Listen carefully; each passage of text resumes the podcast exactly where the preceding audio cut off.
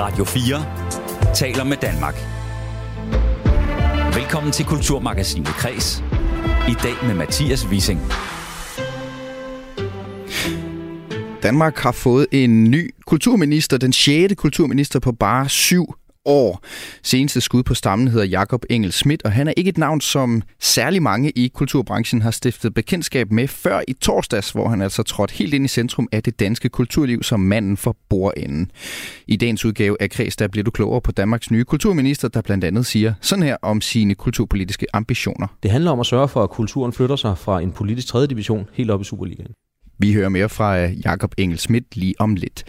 Kreds handler nemlig i dag også om, at 2022 lakker mod enden, og det betyder, at det er tid til at gøre status. Og et af de emner, som virker til at have fyldt rigtig meget i kunsten i året, der gik, det er temaet om ufrivillig barnløshed. Seneste skud på stammen er den øh, teaterforestilling på Betty Nansen, som hedder I Am Gold. Der er en dansefortælling, som øh, hele holdet på øh, det gamle teater lige nu pukler med at gøre færdig. Men hvordan dans og ufrivillig barnløshed går i hak, det fortæller koreograf og instruktør Sine Fabricius senere i udsendelsen. Og så er det også sidste udgave af Kulturmagasinet Kreds før jul, og hvad gør et kulturmagasin af sig selv i de døende minutter før juleferien banker på? De dykker selvfølgelig ned i juleevangeliet med Michael Jeppesen, der har sendt flere end 1000 udsendelser om, gæt selv, Bibelen. Jeg hedder Mathias Wissing. Velkommen indenfor. Radio 4 taler med Danmark. Kulturministeriet det er et svingdørsministerium. Det er det ministerium med færrest penge og mest brok, og det er den mindst prestigiøse kulturministerpost af alle. Hvis man lytter til forskere, tidligere kulturministre og kommentatorer, virker det på alle måder til at være lidt af en Urias-post, men ikke desto mindre så takkede Moderaternes nu forhenværende politiske troppefører Jakob Engel Schmidt en sen decemberaften ja til at være landets nye kulturminister. Men hvem er det egentlig, der skal stå i spidsen for at gøre det på øh, kulturområdet ret ambitiøse regeringsgrundlag til virkelighed? Jeg har besøgt den her nyslåede kulturminister i hjørnekontoret på Nybrogade i København for et par timer siden, hvor jeg spurgte ham, hvordan det var sådan lidt ud af det blå at være landet lige præcis der. Jamen det er meget overvældende. Jeg havde ikke regnet med, at jeg skulle være minister. Tværtimod havde jeg forventet, at øh, jeg skulle blive ved med at være politisk ordfører. Moderaterne er et nyt parti. Vi stiftet tilbage 5. juli på grundlag af det politiske mødested. Og derfor har vi fået valgt en masse dygtige mennesker, men også folk med meget erfaring fra den mm. virkelige verden og lidt erfaring fra politik. Det at være kommet herind, i det der Julius Bumholds gamle kontor. Ja. Midlertidigt overtaget. Stifteren af Kulturministeriet i sin tid. Præcis. Ja. Men midlertidigt overtaget, og det er en kuriositet, som ikke mange ved, af Jens Otto Krav, fordi han synes, udsigten var helt fantastisk og formidabel Ja. over Gamle Strand. Ja. Det er den også her. Ja. Det gamle sofa står inde ved siden af. Ja vel. Det kan et eller andet. en dygtig, en god sofa. Men jeg var også lidt overrasket over, altså vi, vi sidder på en kulturredaktion, så vi er jo Ja. helt op at køre, hvem bliver kulturminister. Jeg må nok indrømme over for dig, Jacob. Dit navn, det var altså ikke i, i vores puljer, eller på vores øh, lottokuponer, eller noget som helst. Jeg har også set, at du har interesseret dig, altså du har legnet dine interesseområder øh, områder op. Der er meget uddannelse og ligestilling, forsvar, økonomi. Jeg har hørt dig interessere dig. Hvordan er det for dig ind i Kulturministeriet? Fordi det, det- for mig havde jeg ikke set den komme, som sagt. Jamen, det synes jeg er herligt. Øh, Jeg har jo været medforfatter til det meste af Moderaternes politik, og også været med til at skrive meget udførligt vores kulturpolitik, med input fra rigtig mange udøvende kunstnere, folk, der har holdninger til kunst og kultur. Mm. Øhm, og i regeringsgrundlaget har man jo for første gang skrevet et længere kapitel ind om kulturpolitik, Ja. som jo trækker tråde både til uddannelse, til trivsel, til sundhed, øh, men også til Erhvervsministeriet. Så er der nogle ting, der hænger sammen der i, i forbindelse med lige præcis dig, der bliver kulturminister Ja. måske også. Og så tænker jeg, at præmissen for at gøre det godt her i ministeriet er, at man måske har en god portion politisk erfaring. Det har jeg. Mm-hmm. Så er det rigtigt, at jeg kommer ikke fra en del af, af kunsten eller kulturen selv. Det er ikke sådan så, at jeg har været aktivt beskæftiget med, med scenekunst eller musik eller i filmbranchen. Aha. Men det betyder så også, at når jeg skal ud og besøge store dele af kulturlivet, og det er jeg i gang med, i går besøgte jeg Statens Museum for Kunst og Filmskolen og et julemærke hjem, jeg har været på teater, og skal i dag øh, øh, Det er travlt job. fortsætte besøgsrækken, så kan jeg jo lade mig begejstre og inspirere, Ja. og øh, kan i virkeligheden gøre det ud fra en fri position. Er det en fordel, du kommer som sådan lidt et ubeskrevet blad? Ja, det for tror jeg. at se. Det tror jeg helt klart. Fordi der er jo dele af kulturbranchen, som altid kalder på en, der kender til vores problemer indenfra, ikke? Jo, men det vil være det dårligste valg overhovedet. Ja, hvorfor det? Jamen det vil det være, fordi at så fik man en af sine egne. Ja. Og kulturlivet er jo en, en, en befolkningsgruppe, der består af mange forskellige interesser. Og øh, det bedste vil være for kulturlivet, at man har en samlet ambassadør og repræsentant. En forkæmper for ja. den danske kultur på politisk scene, sammen med de ordfører, der findes. Ja. Det vil jeg gerne være. Ja. Hvis der er en ting, jeg er god til, tror jeg, så er det at få de mærkesager igennem, jeg sætter mig for. Ja. Og afstemmer sammen med, med, med mine kollegaer i ordførerkredsen og de ministre kollegaer, der er på holdet. Ja. Og det øh, kan jeg være rigtig effektivt til. Og, og hvad er sådan, nu siger du selv dine mærkesager, altså hvad er sådan et, dine mærkesager? Hvordan kommer vi i Danmark til at kunne mærke, at det er? Nu er det Jakob Engel Schmidt, som, som har kontoret her på Nybrogade i Kulturministeriet. I får en kulturminister, der kommer til at blande sig i en hel masse værdimæssige spørgsmål, der også mm-hmm. kommer til at sætte kunsten og kulturens rolle i samfundet til debat. Jeg øh, vil ikke foregive, jeg kommer til at kopiere Geo Brandes, der taler om, at litteraturen skal sætte problemer under debat, men jeg har samme tilgang. Og mit ønske er at skrive ny kulturpolitik med fokus på, at kulturen skal vokse. Både ja. i, i det indtryk, det gør, og den måde, det påvirker mennesker på. I forhold til, hvad den fylder i vores økonomi. I forhold til, hvordan den sætter aftryk i Danmark og i verden. I forhold til, hvordan man aktualiserer nuværende problemer, stiller spørgsmålstegn ved udfordringer, kommer med bud på løsninger. Og på den måde er kulturen, litteraturen ja. og hele vores kulturliv med til at bringe Danmark ind i fremtiden. Ja. Det er det, der er visionen. Ja.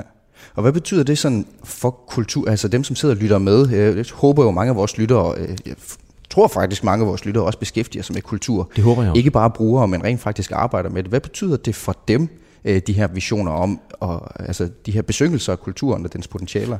Jamen det betyder jo først og fremmest, at man har fået en minister, der sidder i både økonomiudvalget og, og, og koordinationsudvalget, og dermed også øhm, kommer til at kunne navigere på kulturens vej. Det glæder jeg mig utrolig meget til. Det betyder også, at øh, ambitionen fra min side er, at jeg kommer til at lytte og se og mærke og føle kunsten og kulturen. Og jeg håber, man endnu, mere, i endnu højere grad end i dag vil, øh, vil, vil lade sig høre og blive hørt. Mm. Og ikke kun på budgetmæssige ønsker, dem skal jeg nok lytte til. De kommer mm. allerede det nu. kan du godt. Men også i forhold til, når vi nu skriver i regeringsgrundlaget, at vi vil nedsætte kunstrådet, der skal give øh, bud på svar på tidens store spørgsmål. Ja. Så er det jo en klar opfordring. Ja. Når vi skriver, at vi ønsker at gennemføre en museumsreform, det har man ikke kunne gøre i 10 år. Ja. Så inviterer jeg jo til gruppearbejde, hvor jeg inviterer alle museumsdirektørerne herind. Knæsætter en række principper sammen med dem i forhold til, hvad reformen skal bestå af, og ja. arbejder videre. Ja. Jeg har i går inviteret øh, kulturlivets repræsentanter til et, et møde om de udfordringer, de møder i øjeblikket, ja. og hvad vi ser ind i rent økonomisk. Ja. Så vælter ind bakken altså. det vil folk gerne være med til. Ja, selvfølgelig gør den det, ja. men øh, de to sidste ting, altså reformen peger fremad. Mm. Det andet, det er krisehåndtering, mm. men det første er jo visionspapiret. Mm. Og det samme gælder, når jeg gerne vil have, at vi alle på alle skoler i landet synger morgensang, og helst den samme, mm. men man må godt variere. Mm. Det er jo for at inddrage vores unge mennesker og vores, vores skoleelever i et fællesskab. Ja. Når jeg taler om kulturpas, som vi har opfundet ja. øh, i vores politiske program ja. med inspiration i andre lande, handler det jo om at lade kulturen bidrage som en del af løsningen på nogle problemer, der øh, politisk går på tværs, men betyder rigtig meget for vores samfund. Det handler om at sørge for, at kulturen flytter sig fra en politisk tredje division helt op i Superligaen. Mm med dig som, øh, som anfører. Ja, det behøver ikke være mig, men jeg vil gerne hjælpe. Der, der er tre ting af det, du siger, som vi lige samler op til. Jeg samler lidt til bunker op i hovedet her. Først er det her med, at du sidder i økonomi- og, og koordinationsudvalget, som er et, de her meget øh, øh, centrale samarbejder i regeringen. Altså det, det, er, det er nogle af de, af de store penger i, i, på folket, i regeringen og i Folketinget, som sidder med der. Og det tænker man jo, jamen det er sgu da fedt, kulturministeren sidder med der, men jeg kan ikke lade være med at tænke også, om det betyder, at du får rigtig, rigtig travlt andre, alle mulige andre steder end, end i kulturministeriet. Jamen jeg får da travlt med at passe de to udvalg, og det er jo en stor ære at få lov at sidde der. Øhm, det vil jeg ikke lyve omkring. Men jeg vil så sige, at det jo lykkedes mig at gennemføre de første mange besøg allerede øh, på, på under en uge. Og jeg kommer til at være en arbejdsom kulturminister. Ja. Men omvendt bliver, bliver der mindre kalendertid. Men den tid, jeg så bruger i de udvalg, bliver forhåbentlig vekslet til direkte indflydelse, også for kulturen. Hvor du taler kulturens sag også ved de, ved de store og, og ja. tunge borde der. Nu handler det ikke kun om at tryne andre, det handler også om at sørge for, at kulturen kommer til at påvirke måden, vi laver uddannelsespolitik på. Mm-hmm. Vi laver trivselspolitik på. Vi laver socialpolitik på. Og alt det binder jo ind i kulturen. Der er også et, et erhvervsben med de erhvervskulturelle øh, områder. Det handler også om turisme. Altså kulturen i Danmark beskæftiger flere end 110.000 fuldtidsstillinger. Det mm. glemmer man nogle gange. Mm. Og det glemmer kulturen desværre også en gang imellem. Mm. Så på den måde kan det godt være, at Thomas Blackman mener, at jeg ligner en revisor fra her. Øh, det var ikke Herning, det var Odense, tror jeg, han sagde. Men det er jeg sådan set ligeglad med, det er han velkommen til at mene. Jeg måler mig selv på min evne til at omsætte de visioner, vi har skrevet. Så der er visse ligheder med, no offense, men øh, altså sådan i, i ja, ja, ja, på altså, hovedet. Han er en flot tallet mand. Øh, jeg, jeg nyder samme frisyr. Så jeg måler min succes på evnen til at omsætte det, vi har skrevet i regeringsgrundlaget til ja. virkelighed. Ja. Og ikke så meget på, om folk synes, jeg er et kulturelt dannet menneske. Fordi jeg er vokset op med masser af kultur. Mm-hmm. Du ser også det her med, at, at du godt kunne tænke dig at lave reformer. Museumsreformen er jo noget af det, som kulturbranchen har snakket om i overvis. Vi havde sådan en temaudsendelse her i Kulturmagasinet Kreds med, med Bertel Hårder, Joy Mogensen, Uffe Elbæk, de kendte den alle sammen. De alle sammen til, åh, den der museumsreform der. Øh, det er simpelthen den store nød, der skal knækkes. Når du er i gang på et eller andet tidspunkt, Jakob Engelsmidt, deaktiverer det der bipkort, man nu bruger til at komme ind i Kulturministeriet. Yes. På et eller andet tidspunkt, om få år eller mange år. Har du så lavet en ny museumslov? Ja, ellers så består en del af mit arbejde jo af, for, at citere- for at citere C.V. Jørgensen, jo sådan en søndflod af spildte bedrifter. Ja. Altså nu har man prøvet det her i lang tid. Og, Så det er du villig til at sætte, dig, sætte på spidsen, at det, det, det, skal, altså, det skal vi ordne nu? Jamen det er vi da nødt til, og hvis man nu skal være helt ærlig, er det også nemmere at træffe store beslutninger i begyndelsen af perioden, end i slutningen af perioden. Det bliver, hvad, hvad kommer den til at bestå af? Det vil jeg ikke løbe sløret for endnu. Som jeg startede med at sige, så øh, udstikker jeg og udsteder en åben invitation til alle museumsdirektørerne herhjemme, Ja. som jeg gerne vil samarbejde med, Ja. og hjælp, øh, få deres hjælp til at knæsætte de principper, vi laver reformen efter. Ja. Så fortsætter dialogarbejdet, men også mit udviklingsarbejde. Ja. Inddrager de forskellige politiske ordfører fra de andre partier, og så kommer vi ud med en reform. Ja. Baseret på de præmisser, museerne selv har været med til at definere. Ja. Men også med en økonomisk ansvarlighed, men frem for alt med en ambition. En af de ting, som jeg oplever mange steder, det er jo et, et, et, et, et, et fondsliv, der enormt gerne vil støtte. Ja. Der er store ambitioner, men vi har også mange museer. Nogle er små, og der er, en, der er behov for en kritisk masse, mm. eller en, en kulturel eller kunstnerisk særlig mm. øh, status. Mm. Og jeg glæder mig utrolig meget til at blive klogere på de elementer. Fordi jeg er jo en, en, en politiker, der har arbejdet med utrolig mange forskellige områder, der Ja. ja. nu kommer ind her og skal Ja. ja. til at blive Ja. fagperson ned, i- ned i detaljen. Jeg, jeg er Øhm, faktisk vildt interesseret i netop det der med, øh, i Aarhus har de lige gjort det, at de lavede et, øh, et ret upopulært sparkatalog, må man sige. Ja, det, det fik folk på bemærket. gaden, der var Ja. gang i den. Men det, de gjorde i kommunen, det var at sige, vi bliver simpelthen nødt til at lukke nogle af de her ting, som, som går under radaren for de fleste. Vi bliver nødt til at være lidt hårde en gang for alle nu, for at få lavet nogle ting om. Du kommer jo også ind, uden at være fedtet ind i en masse Præcis. kultur her. Altså, du er en, kultur, en kulturforbruger, som, som vi andre også er. Men det er jo ikke, fordi jeg har hørt dig tale en hel masse om kultur, før, før, før vi gør nu, og det er, jo, det er jo skønt på en eller anden måde. Det tror jeg ikke er rigtigt. Men jeg kunne også godt tænke mig alligevel at høre Oh, om... Må jeg bryde ind her, undskyld? Ja. Det, det tror jeg faktisk ikke er rigtigt, fordi enhver, der beskæftiger sig med politik, kender min egen nedtur. Ja. Ved, at jeg mistede mit kørekort for, for, en, for en række år siden og havde en svær tid. Mm-hmm.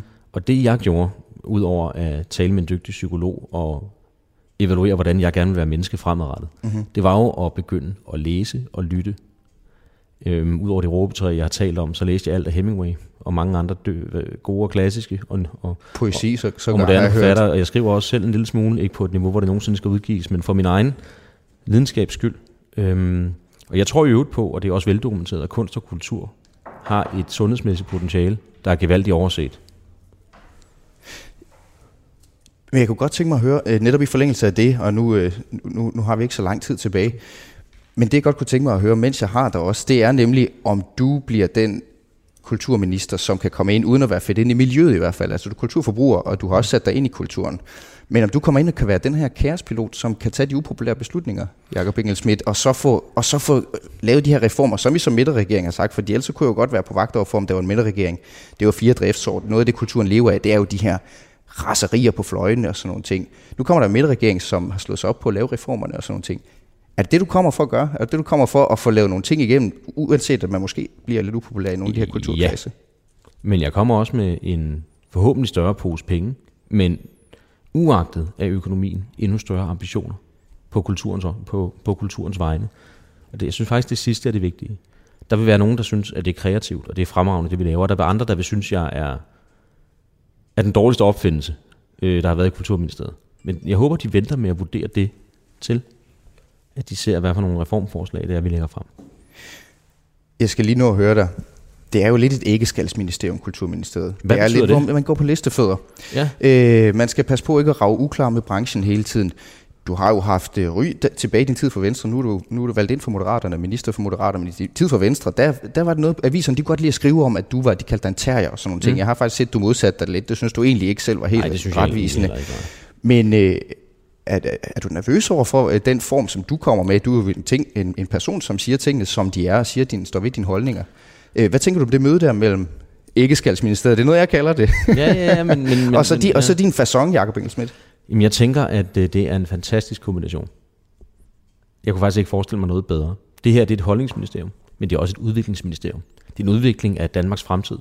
Det er en udvikling af vores værdier, med, i dialog med den fortid, vi deler i fællesskab.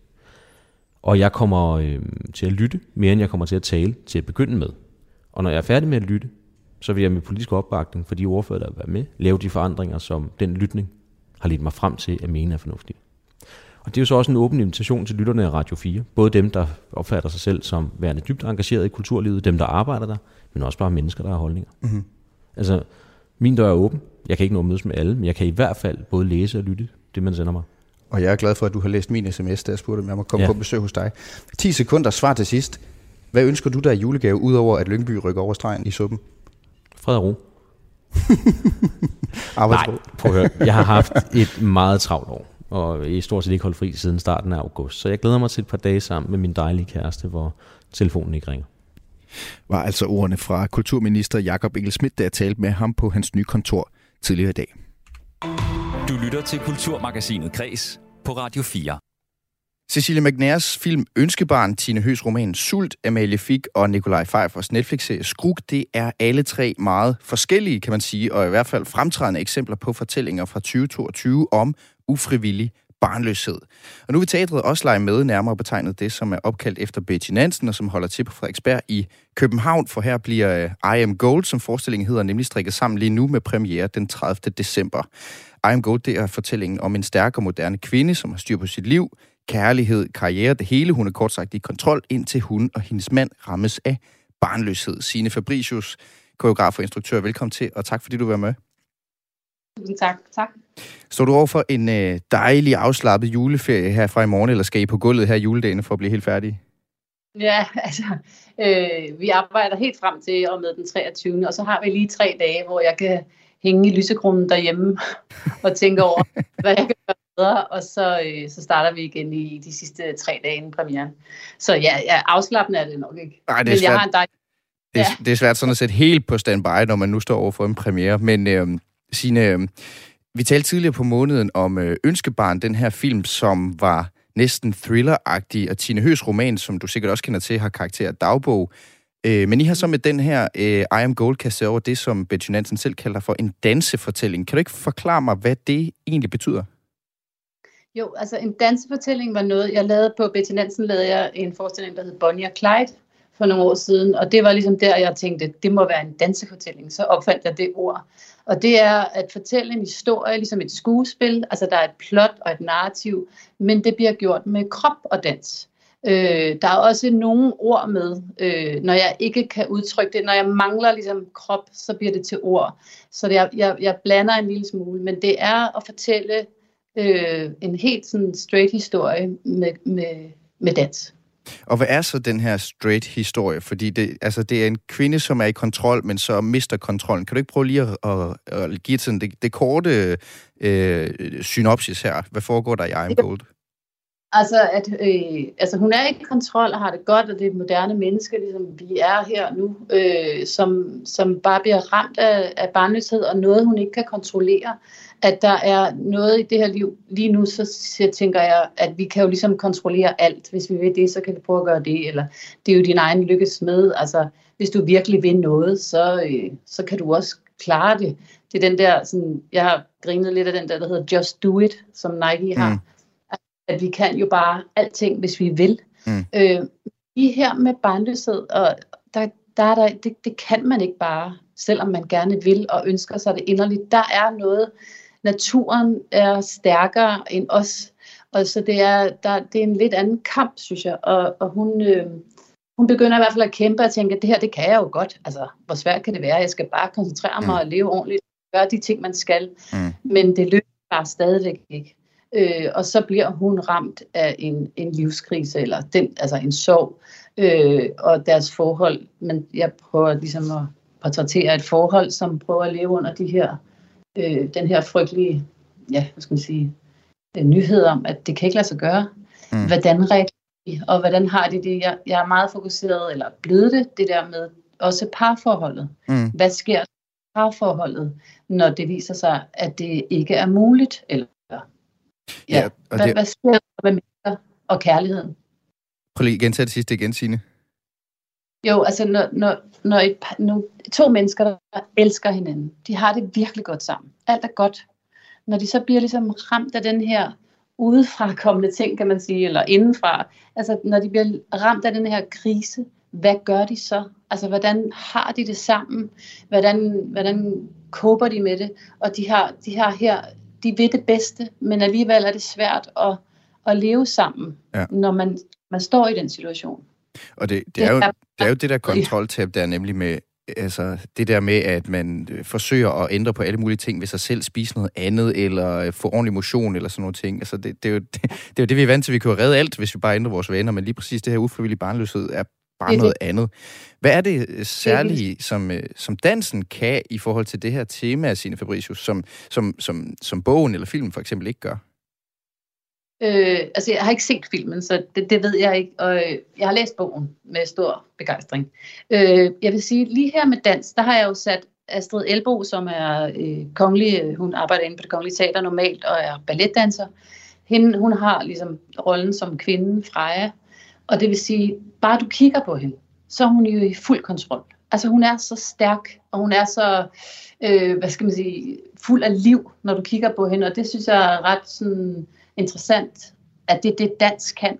At der står et menneske, som er så kontrolleret, som kan kontrollere hver muskel i sin krop, og lige præcis så kan hun ikke kontrollere selve det, at, altså, altså, at få et, hun kan ikke få et barn. Mm. Så, så jeg synes på en måde, som fysisk, er det bare interessant at se et menneske, der er så stærkt, ikke kunne, øh, og hendes krop bliver et sådan fangenskab. Øh, hun kan ikke mere øh, stå på benene. Altså sådan helt fysisk se en udvikling i en krop, der forfalder, kan man sige.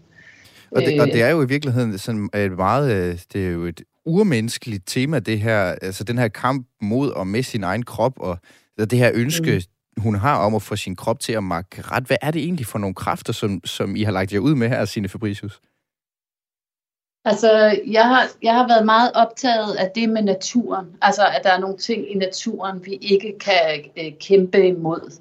Og det vil sige, at der er nogle kræfter inde i os. Øh, det, jeg er optaget af, er, at der er også nogle, øh, hvad skal man sige, drifter inde i os som mennesker. Altså nogle naturkræfter inde i os som mennesker, hvis det giver mening. Mm. Og mhm kræfter, når du sætter den løs inden i dig, så bliver du til et dyr nærmest. Øh, jeg kan godt høre, at det lyder lidt sort, når jeg siger det lige nu, men øh, det giver mening Jamen, hvordan, mig. Du kan måske forklare, hvordan I bruger det på scenen. Altså, hvordan kommer det til udtryk på, i, i, i sådan koreografien og, og instruktionen? Øh, altså, det kommer til udtryk ved, at jeg på et tidspunkt, der, der, der overtager, hvad skal man sige, hun prøver at kontrollere, tage kontrollen tilbage over sin krop. Den virker ikke. Øh, den giver han ikke det barn. Og så prøver hun at tage kontrol over det, og det går næsten over og bliver til, at hun bliver et dyr. Altså hun forsøger ligesom at sige, jeg bestemmer, jeg forlader min mand, og så finder jeg øh, en anden mand øh, og som kan gøre mig gravid. Så det er ligesom, at der, der, der er noget drift inde i ham, mm. inde i hende, og noget natur, der tager over, og det bliver sådan helt fysisk, at hun, øh, hun, hun går hen i et sted, hvor at, øh, ja, det er sådan en slags gammeldags karneval, mm. festival, hvor at, øh, som altid har været, at man, den der urhistorie om, at man slipper sit hoved og lader kroppen tale lad, lad naturen tale. Øh, vi har masker på, fordi så ser vi behøver ikke at se høj og lav, hvilken øh, alder, øh, hvilken uddannelse. Altså, altså, det er bare krop det hele. Mm. Øh, så det har jeg, det, det ser man helt altså på scenen. Der har jeg lavet sådan en, en, et sted, hvor hun løber ud og, og går ind i det der øh, kropsland, øh, hvor man ikke kan se, hvem der er hvem, øh, fordi hun vil tage kontrollen, og hun vil have et barn mm. og derfor ender hun derude. Og det bliver så på en, det bliver på en destruktiv måde, kan man sige, indtil ja, at hun, øh, hun ikke kan være der mere, fordi det er for opslidende. Og vi, vi har jo set, øh, altså vi har jo set de her eksempler på fortællinger om ufrivillig barnløshed, øh, altså også heroppe i 2022, det, det, det er noget, som, som, som der bliver lavet øh, masser af kultur og kunst om. Øh, mm. I Am Gold har så premiere den 30. december øh, som også handler om ufrivillig barnløshed, altså som du er instruktør og koreograf på sin Fabricius.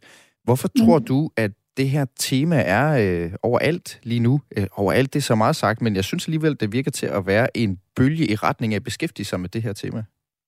Ja, det, det, er et godt, det er et godt spørgsmål, fordi det er lige præcis sket. Jeg, jeg vidste det heller ikke, da vi øh, fik ideen. Der havde jeg jo ikke læst sult. Og, altså, øh, det, det er ret sjovt, det kommer samtidig. Men jeg tror, det er fordi, at det er en relativ øh, ny, ny, ny, ny ting, vi taler om. Øh, og der tager jo altid noget tid, øh, hvor det er et tabu. Og det har det været, jeg tror, det er sådan fra 90'erne, de starter på fertilitetsbehandlinger. Øh, og så begynder det sådan langsomt at blive mere og mere normalt. Hver tiende barn bliver født med ved, ved hjælp. Mm. Øh, der tror jeg så, at det sådan, har været sådan en langsom rejse med, at vi tør ikke tale om det, fordi det er så skamfuldt. Det er skamfuldt for kvinden, det er skamfuldt for manden. Øh, og der tror jeg, at det bare har været den der sådan, almindelige, hvor det begynder at blive til noget, vi godt vi bliver nødt til at tale om, fordi det er så eksistentielt for os, og, og det sker for så mange. Mm. Så jeg tror, det er en tabu, som, at, som langsomt begynder, at begynder at sige det til hinanden, og når en siger det, så tør den anden også sige det, eller måske er det det, altså, at det er ligesom, nu, nu begynder vi at sige det højt, og jeg kan mærke, at der er store følelser omkring det her. Altså, det er virkelig noget, som rammer øh, mennesker. Men øh, hvorfor tror du, at det, vi har det tabu omkring det? Fordi at jeg synes jo på alle mulige andre områder i vores samfund, der har vi faktisk for længst forladt den der idé om, at vores krop skal være ensbetydende med vores kvalitet som mennesker. Altså, det, det, vi er jo, vi, vi, altså, vi er jo tænkende, et tænkende mm-hmm. væsener. Altså, hele vores civilisation er bygget op om, hvad vi kan med vores hjerner, og ikke, hvad vi kan vinde mm. over en slåskamp eller det ene eller andet. Altså, hvorfor har vi stadigvæk den her, når det kommer til, til, til barnløshed? Ja, jeg tror, jeg, det er jo simpelthen noget sådan helt øh, basalt, at man skal kunne formere sig. Man skal være attraktiv for det andet, altså for at man kan jeg, jeg ved det faktisk ikke. Altså, jeg har ikke det gode svar på det. Jeg, jeg tror, det er bare sådan helt urinstinkt i os, at vi skal kunne øh, have afkom. Mm. Vi skal kunne øh, være udødelige på en måde, at, at når jeg engang dør, så er der mine børn, som er en lille kopi af mig, som så fortsætter. Øh, så jeg er ikke død død. Mm. Øh, måske er det frygten for, at man, når vi dør, så er der ikke noget. Øh, ja. Jamen, vi er, vi er, vi er virkelig øh, oppe ved, ved hovedstolen her, og så er fat i de ting her. Ja. Jeg tror, det er, altså, jeg, jeg har læst, altså, det, Sokrates siger jo det der med, at, hvis man, at det må være, fordi man, det ikke kærligheden til afkommet, det er, fordi man vil afsætte aftryk i den her verden, mm. som man ikke bare finder, fordi dødsangsten er alt for stor. Ja. Og det er et andet tema, jeg også synes, at det må hænge, måske hænger det sammen, at vi også ekstremt bange for døden. Altså, vi er bange for at tale om den. Eller det oplever jeg i hvert fald. Det kan mm. være, der ikke er det sådan, men at det er også et tabu, at man en dag ikke... Øh, man har ikke kontrol over det. Ja, så det gælder om at, at kaste sin frø. Ja, kaste din frø så, så hurtigt som muligt. Og så tror jeg også, at man altid sagt, når manden, han kan jo, Charlie Chaplin, var han 70 eller 80, da han fik det sidste barn. Men det har altid været sådan, mænd kan bare, men jeg tror også nu, at mænd begynder at se, at jeg kan ikke bare mm. øh, og evigt øh, kunne levere sæd. Og det tror jeg også er øh, svært at indse. Og så, nu er det jo så en, øh, en dansefortælling, men som du sagde, så, så har du også tekst, og der er et manuskript, og det manuskript står mm. blandt andet på skuldrene af nogle ting. Nu har vi lige snakket om, hvor aktuelt det er, hvor meget det fylder de her fortællinger om ufrivillig barnløshed, men du har så strikket nogle brudstykker sammen fra Shakespeare's Othello, øh, også fra mm. Tina Høs Schult, altså hele det stræk i tid, der vi er jo helt nede i, i 1500-tallet, eller, eller start af ja. 1600-tallet med, med Shakespeare, ikke? Hvordan bruger du de der tekstbidder referencer i det, der ellers er en dansefortælling? Øhm, Othello, der, den bruger jeg konkret i et, et, et, et musiknummer. Altså noget af teksten, det indgår i et musiknummer. Øh, Mit hjerte bøjer sig, som er oversat af Niels Brunse. Og den bruger jeg til en patte mellem mand og kvinde, hvor de har det godt. Og hey, lige meget hvad der sker, så har vi hinanden, når vi har kærligheden. Den hedder så, så der er teksten som Mit hjerte bøjer sig. Og så lidt senere, så bliver der sagt, hvor kan naturen fare vildt? Det er et varsel mm. på, kan naturen, der overtager hende på et tidspunkt. Øh, og så kan man sige, så er der jo jalousien fra Otello, ikke, som så lister sig ind der. Det er derfor, jeg har taget det. Og øh, så er der Stine Høs, der er også noget derfra til sidst, og jeg har taget lidt citater øh, fra, fra hendes bog, som jeg synes var meget sådan rammende. Øh, men jeg, jeg starter tit med at tage nogle tekster, øh, når, jeg, når jeg laver manuskriptet, sådan så jeg ved, det her det skal fortælles, det her det rammer mig, det her det driver fortællingen. Men så finder jeg også ud af undervejs, når jeg står med danserne, at der er noget af, noget af ordene, jeg, og jeg kan tage væk, fordi de faktisk kan gøre det med kroppen. Mm. Øh, musikken kan gøre det. Situation, altså på den måde, så, så tager jeg lidt fra til. Øhm, men det var rigtig fint, da jeg læste efter sommerferien. Jeg var gået i stå i manuskriptet, og så læste jeg så Sult. Og det var super fedt, fordi det fik mig lige sådan kickstartet igen. Nå ja, okay, det er det her, det er det her. Mm. Så på den måde har jeg også brugt den som sådan inspiration til, til ligesom følelsen, hvordan er det, man har det, når man er i det der. Har, har du haft Men, Tine Høgh indover? Har hun været med til at se nogle prøver, eller skal hun til premiere? Nej, eller? Øh, nej jeg, øh, jeg, jeg er helt sikker på, at hun er inviteret til premieren, men jeg har ikke talt med hende selv. Øhm, jeg har bare læst bogen. Og så har vi kontaktet hende selvfølgelig. Teateret havde kontaktet hende og spurgt, om vi må bruge noget Ja, selvfølgelig de tekstbider her, ja. Monique Tine Høgh, hun, øh, hun skal ind og se den her øh, dansefortælling, altså med nogle øh, tekstbider fra hendes roman Sult, når I Am Gold har, har premiere. Og det har den den 30. december, så I har, I har travlt. Det plejer jeg at have derop til premiere, Signe Fabricius. Tak fordi du var med.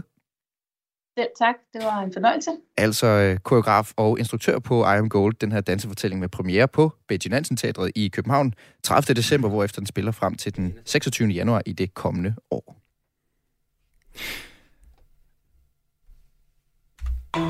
Du lytter til Kulturmagasinet Kres på Radio 4. Det er jul. Det er næsten jul, og derfor så skal vi uh, naturligvis dykke ned i uh, julelitteraturen over dem alle. Det er Lukas evangeliet kapitel 2, vers 1-14, bedre kendt som altså juleevangeliet. Michael Jeppesen, velkommen til. Tak skal du have.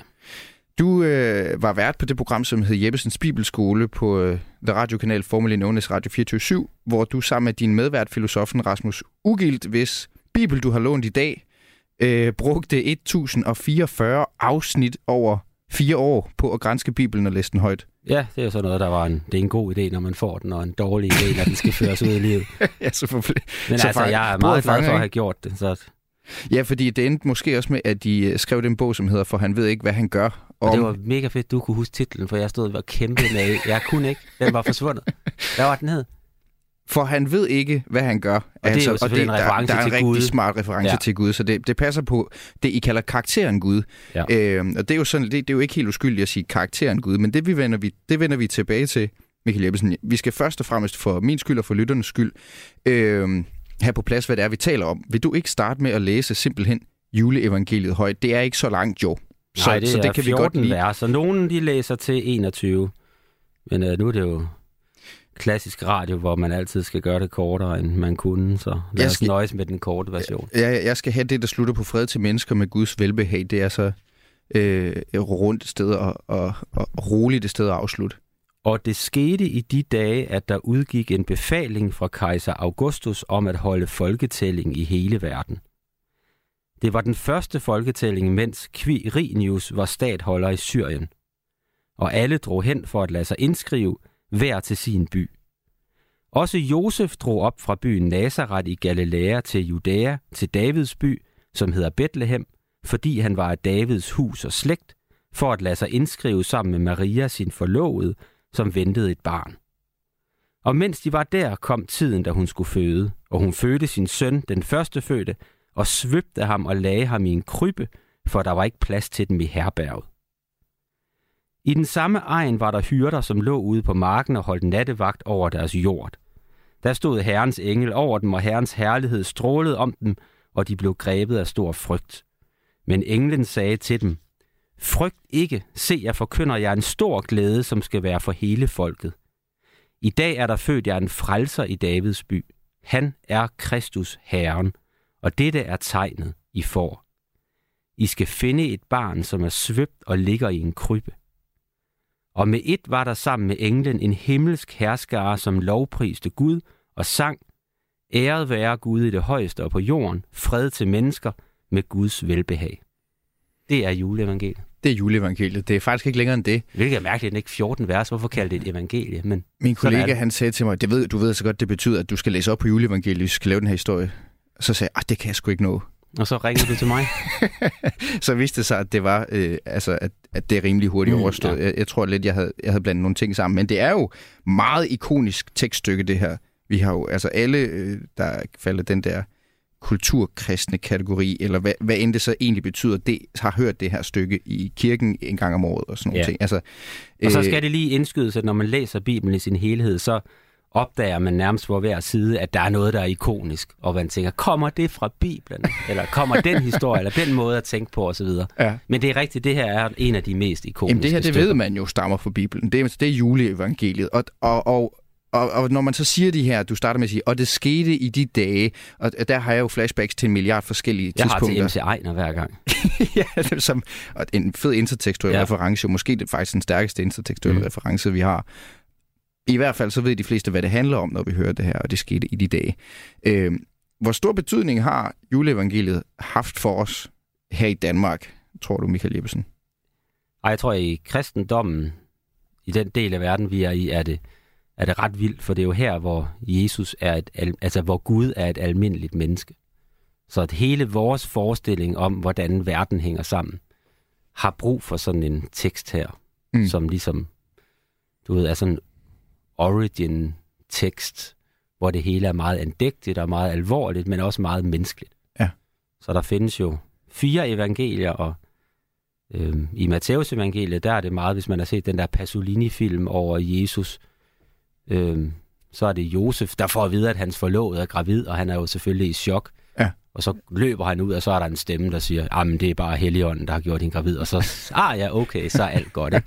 Han skulle bare lige vide. Han Yes, skulle bare lige orientere os. Så har vi Johannes evangeliet, hvor, hvor du ved, ordet var først, og Gud er ordet, og Jesus er Gud, og det er, vand, altså, der er mennesker i 2000 år, der har diskuteret, hvad det egentlig betyder, når Jesus er Gud, og Gud er Jesus, og Ja, så videre. Ikke? Ja, ja. Og så har vi så Lukas evangeliet, hvor Jesus bare er et menneske, ligesom alle os andre. Et Ja. ja. fattigt menneske endda. Ikke? Ja. En, man kan forholde sig til. Ja, ja. Som så endte med at have nogle idéer, som forandrede hele verden.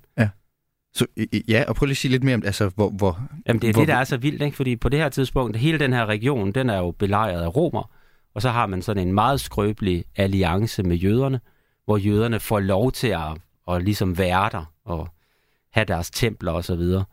Og hele tiden er der profeteret i deres Torah, altså i det gamle testamente, at der kommer en messias, som gør oprør. Ja. Og så kommer der messiaser hele tiden. ja, Der er ja, der ja, hele tiden nogen, der vil gøre Det er oprør. klart. Alle vil være Altså, messias. Ja, ja, hvis du læser i Lukas, det her det var Lukas evangeliet kapitel 2, hvis du læser i vers 1, så hører du om hans fætter, Johannes Døber, der bliver født, og han er i virkeligheden også en Ja. slags Jesus. Ja. Så der er hele tiden en oprør, der vil have væltet det der romerske styre, og du har hele tiden nogle jødiske ypperste præster osv., som vil gøre hvad som helst for at holde orden i samfundet.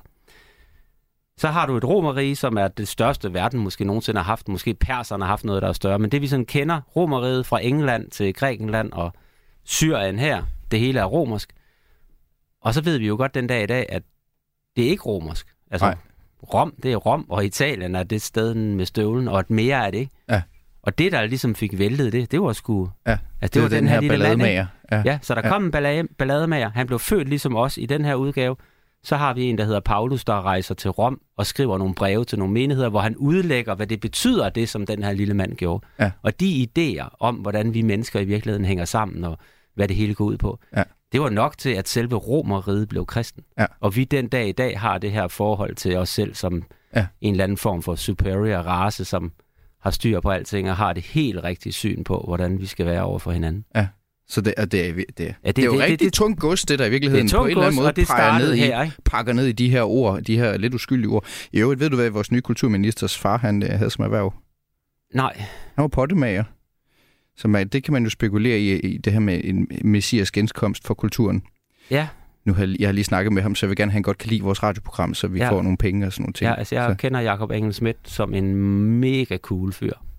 Jamen altså, øh, tiden, vil, tiden vil teste ham, Michael ja, Jeppesen. Pottemagerens søn blev Ja. kulturminister. det er nemlig pottemagerens søn. Ja. Der er Nu- nu er det meget med potter i det gamle testamente. Gud Ja. er vild med potter. Og man kan rigtig, man kan skrabe sin sår med potter. Ikke? Ja. Man kan lave kam med potter. Du kan også godt lide potter. Nej, men grunden til, at Gud elsker potter, det er, at Gud kan godt lide sådan nogle lette billeder. Så, så en tredjedel af Bibelen, det er profeternes bøger. Ja. Og der har du tre store profeter, der hedder Esajas, Ezekiel og Jeremias. Og Guds favoritting, det var at lade dem tage nogle potter, eller nogle kar, og så løfte dem op, og så sige til folk, som egentlig havde det ret godt, at prøv at høre her, I er de her kar, og her er, hvad der sker, hvis I ikke omvender jer og adlyder mig igen. Ja. Og så skal man kaste de der kar, Ja. og så går det i stykker, og Ja. ja. på samme måde går I i stykker. Men har, har du ikke haft sådan en stor terracotta-samling? Øh, det er faktisk rigtigt, og det havde jeg fuldstændig glemt, men det, jeg havde faktisk jo 3-4-500 krukker. Ja, jeg endte faktisk med at købe en container med krukker fra et eller andet stort sted i Italien. Ja. Og det havde jeg fortrængt, indtil jeg nu var med i den her radioudsendelse. Jamen, det er fordi, du kommer her og snakker om Bibelen og Gud og potter og sådan Ja, og ting. jeg havde en fantasi om, jeg kunne sælge de der potter. Jeg endte med selv at måtte have Du dem alle brændte sammen. ind med dem. Jeg brændte ind med dem alle sammen. Det er jeg ked af at høre. Men øh, det var faktisk det var lidt en omvej. Jeg kunne godt tænke mig at spørge dig om noget andet, øh, som handler om øh, den litterære kvalitet i det, vi har med at gøre. Og altså, det, der, i, det findes ikke større. i fortællingen i det, fordi vi kender, vi kender til det her fortælling om fødsel i en stald, de tre vise mænd og sådan noget. Men øh, som litteratur, hvad er det så, vi har med at gøre? Jamen, det, det er det største overhovedet, der findes. Altså, så, altså der, er- man kan komme op på sådan nogle navler, som er, at måden, vi overhovedet tænker historier på, er skabt i den her bog.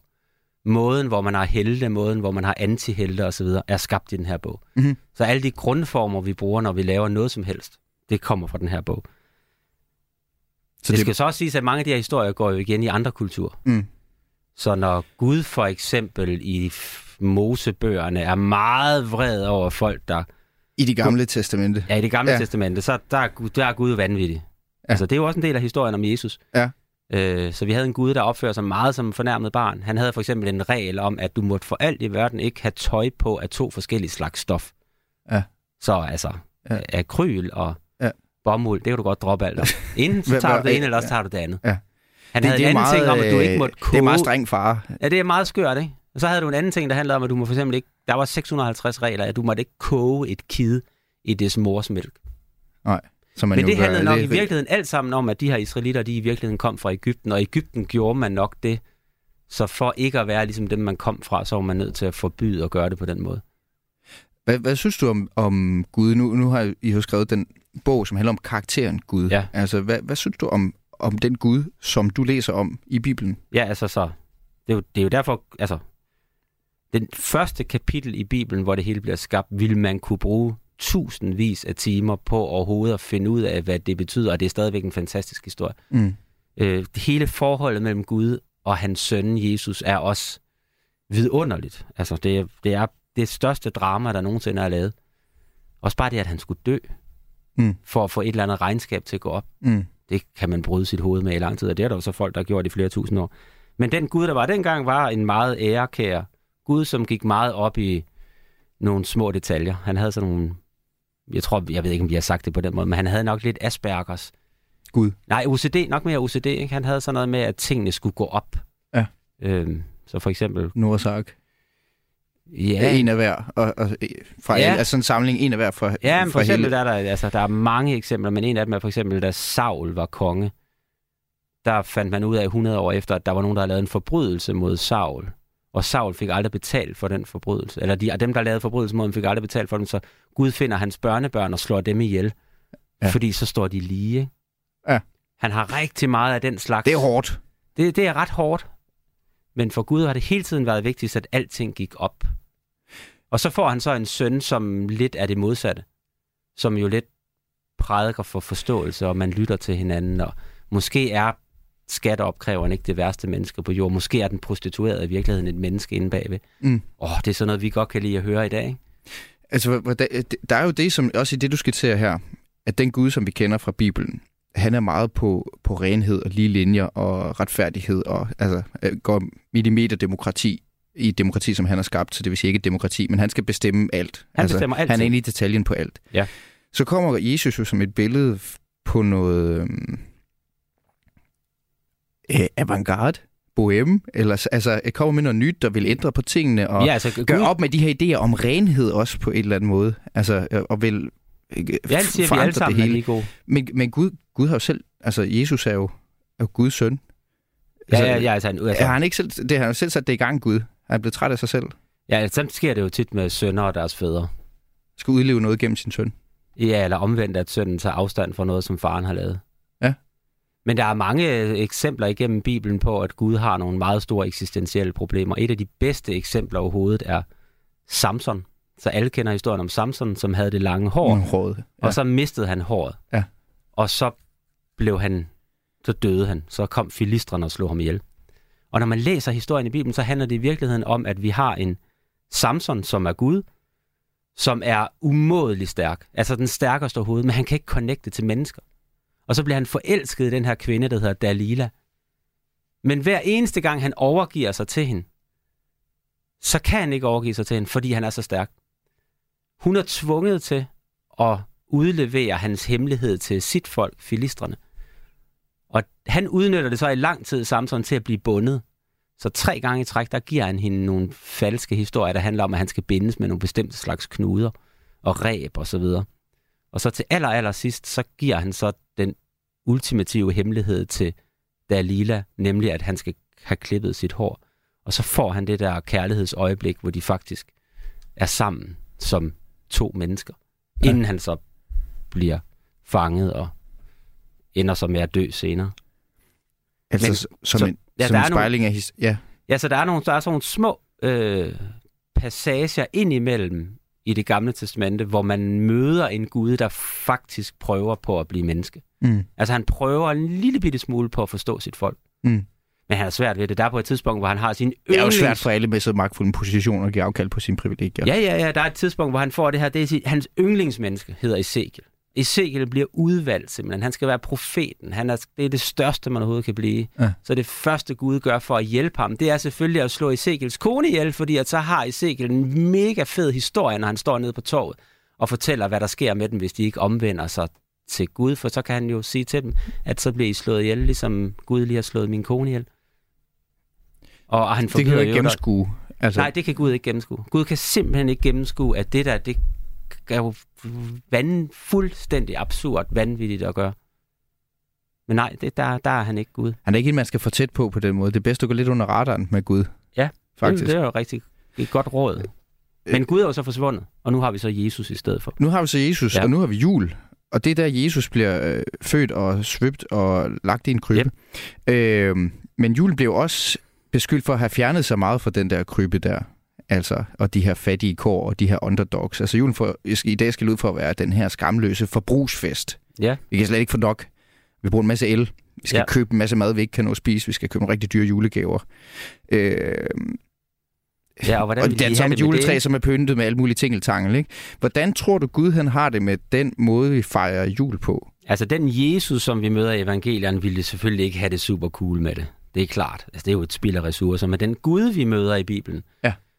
Er jo selv er jo, er fuldstændig forgabt i tingeltang. Altså, når han, kan, han bruger jo hele altså, lange bøger på at beskrive alle detaljerne, der foregår, når der skal bygges et telt til ham, eller et tempel til ham, eller ja. en pagt til ham. Ja. Han har især sådan noget med søkoskin.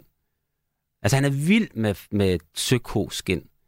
Han ja. er vild med sjældne ting, han er vild med jaspis, han er vild fetish. med guld, han er, han er vild materialefetish. Og så er han, så hvis man skulle gøre noget faktisk i julen til ære for Gud, så skal man faktisk pakke sine gaver ind tre gange. For Gud har altid en ting med tre lag. Ja. Så han skal altid have tre lag af alting på alting. Så det er faktisk den, altså det er det halmstrå, jeg har, ja, det vil jeg sige, og pakke gaverne ind tre gange. ind i den her forbrugsfest. Ja. ja. Øh, det og du må gerne drikke dig fuld og sådan noget. Der er heller ikke. Det, det betyder ikke så meget Nej, for det, det er lige meget. Det er godt Gud, at have. Det altså, Jesus lavede også vand om til vin. Det skriver på min håndryg. Øh, ja. Nu Michael Jebsen, og så tager jeg toget hjem og går på juleferie. Øh, det kan du roligt gøre. Tusind tak, fordi du øh, var med, Michael Jeppesen, altså vært på programmet Jeppesens Bibelskole på det gamle øh, Radio 24 og medforfatter til bogen, for han ved ikke, hvad han gør om Gud. Hvordan skal du holde jul? Øh, jeg skal lave tre gange så meget mad, som jeg overhovedet kan være i nærheden af at spise sammen med den nærmeste familie. Du lytter til Kulturmagasinet Kres på Radio 4. I Aalborg der kan du lige nu møde en næsten 90-årig dame, der maler kønsdele, som er en øh, del af den nyeste bølge af feminismen værdig. Det mener ugens kulturagent fra Nordjylland, der anbefaler en tur på kunsten i Aalborg, hvis din juleferie går nordpå. Her kan du nemlig opleve den her øh, amerikanske kunstner Dorothy Lannon, der øh, med et stærkt personligt billedsprog og klare farver hylder den frie kærlighed meget i julens ånd.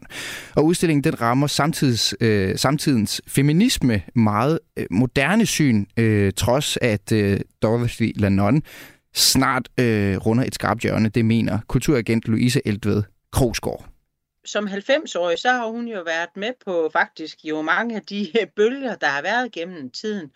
Og hendes øh, værk, hvis nu man bare så den og ikke vidste, hvor gammel hun var, så ville man tænke, at hun er en af de helt moderne, øh, nutidige generationer af feminisme, feminisme, som handler om at frisætte kvindekønnet øh, i krop og i øh, seksualitet, men også sådan retten til at være et seksuelt væsen. Så hvad er det for et billedsprog, Dorothy Ianon arbejder med? Det billedsprog, der er i hendes værker, er jo meget grafisk. Altså, det betyder, at der er simpelthen øh, kønsdele på hendes værker, og et af hendes værker viser hun også sit eget ansigt, der får en orgasme i sådan et videoværk. Så det er jo sådan nogle meget seksualiserede værker, men jo på ingen, altså, på ingen måde porno eller grænseoverskridende eller sådan noget. Og i dag kan man sige, øh, lever vi jo i en hverdag, hvor at, øh, at det her jo bestemt ikke, nu har Tobias Rahim lige øh, udgivet en, øh, en digtsamling, hvor der han også også optræder nøgen der i. Så nøgenheden er jo helt anderledes i dag, men stadigvæk med nogle meget, altså det er meget sådan smuk portrætteret, hvor hun drager meget sådan nogle, altså det minder om indiske malerier, det minder om øh, altså sådan, jamen også antikens billeder af, af menneskekroppen, men hvor den jo er erotisk. Og det billedsprog, det, det peger jo ligesom ind i en ret til også at være et seksuelt menneske og have en krop og være optaget af sin krop. Og det er jo i hvert fald noget, der sådan mere knytter sig til en moderne form for, for feminisme. Og derfor synes jeg også, at den her udstilling har en kæmpe berettigelse, fordi den, den faktisk lige taber ind i en meget moderne virkelighed. Og det er den jo så også blevet honoreret for. Tidligere i år, så har den været udstillet på Luciana på øh, Sjælland, hvor den blev anmeldt og fik øh, masser af hjerter og stjerner i forskellige øh, medier. Nu er den jo så på Kunsten i Aalborg, hvor du anbefaler, at man kan tage ind og se den. For eksempel i, juleferien, hvor der er måske nogen, der har lidt tid til at komme på museumsbesøg. Hvem er det, du vil anbefale den her udstilling til? Jamen det her, det er faktisk en udstilling af alle, der sådan er optaget af øh, altså at debattere øh, øh, køn og ligestilling. Men den har også en virkelig, virkelig flot kærlighedshistorie, fordi at noget af det, som jeg hørte, der var derude, var, at Janon i hvert fald skulle have haft sådan en oplevelse, hvor hun rejser til Island med sin mand, og, øh, og der øh, møder hun en stor, flot vikingemand, og øh, med det samme hun lægger øjnene på ham, så ved hun, at hun skal giftes med ham. Og hun bliver skilt fra sin mand, og hun flytter sammen med Dieter Roth, som også er kunstner. Og en stor del af det her værk, det handler faktisk om det at møde ham, og opleve sådan voksen kærlighed og voksen seksualitet, hvor man sådan går ind i en ligeværdig øh, relation, og det må man jo sige, når man er 90 år, så har det jo ikke været kvindens bestemmelse ret mange år tilbage, at man faktisk har lov til at gå ind med sin egen ret og sin egen seksualitet, og det fylder altså rigtig meget. Og så vil jeg sige, at det er nogle virkelig farverige og smukke øh, billeder, som fortæller alle mulige historier om at leve øh, som menneske øh, med krop og sind, og den, den var virkelig, virkelig både farvestrålende og flot. Øh, efter du så udstillingen, øh, Louise, hvad var det så, du tænkte som det første? Jamen, jeg tænkte, at der er sådan nogle kæmpe store frihedsgudinder malet simpelthen på væggen derinde. De har fået lov til at reproducere fra hendes øh, kunst. Og da jeg så dem, jeg har aldrig sådan tænkt, at det der med at, at, at få en tatovering, det nødvendigvis var noget for mig. Men da jeg så dem, så tænkte jeg, at det, de der sådan stærke kvinder, der er lavet som en protest til Trump, dem burde man simpelthen øh, øh, få tatoveret øh, på sin kvindekrop, for de var bare virkelig flotte. Det tror jeg nu ikke, jeg får gjort. Men det var i hvert fald sådan en gejst, der gik derfra med bare sådan en, yes, vi kan godt forandre verden med kunst.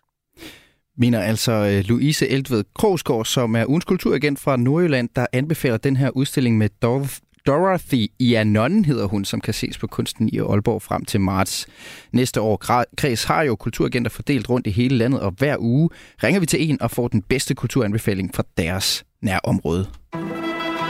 Du lytter til Radio 4 og du har lyttet til Kulturmagasinet Kreds på Radio 4, hvor det i dag har handlet om øh, den nye kulturminister, altså Jakob Engel Schmidt, som jeg havde været inde og snakke med i hans øh, kontor på Nybrogade 2, hvor han sagde, at noget af det, som han virkelig vil tage fat på og gerne vil have overstået hurtigst muligt i løbet af hans tid som øh, kulturminister, at den her museumslov, som man har sukket efter i branchen at få lavet, at få reformeret i årvis, det er noget, de har bakset med øh, kulturministre lige siden, øh, lige siden nærmest strukturreformen tilbage i 2007. Det er altså det primære mål for Jakob Engel Schmidt at få lavet om på den. Det var samtidig vores øh, sidste udsendelse på den her side af jul. Det betyder dog ikke, at Kreds går helt på juleferie for vores kollega Rikke Kolin. Hun har strikket en håndfuld året, der gik i kulturen, udsendelser sammen, som kan høres mandag til torsdag i næste uge. Her handler det om musikåret 2022, om de bedste og de værste film, om året, der gik på internettet, og torsdag handler det så endelig om billedkunst. Dagens udgave af Kulturmagasinet Kreds var sat sammen af Søren Berggren Toft, Lene Grønborg Poulsen og Maja Hall. Jeg hedder Mathias Wissing. Om føje minutter, der er der øh, missionen her på kanalen, som i dag handler om at køre hjem til jul. Det er som altid med Tony Scott og Amalie Bremer. For inden dag, der skal du have et nyhedsoverblik her på Radio 4 med Dagmar Eben Østergaard.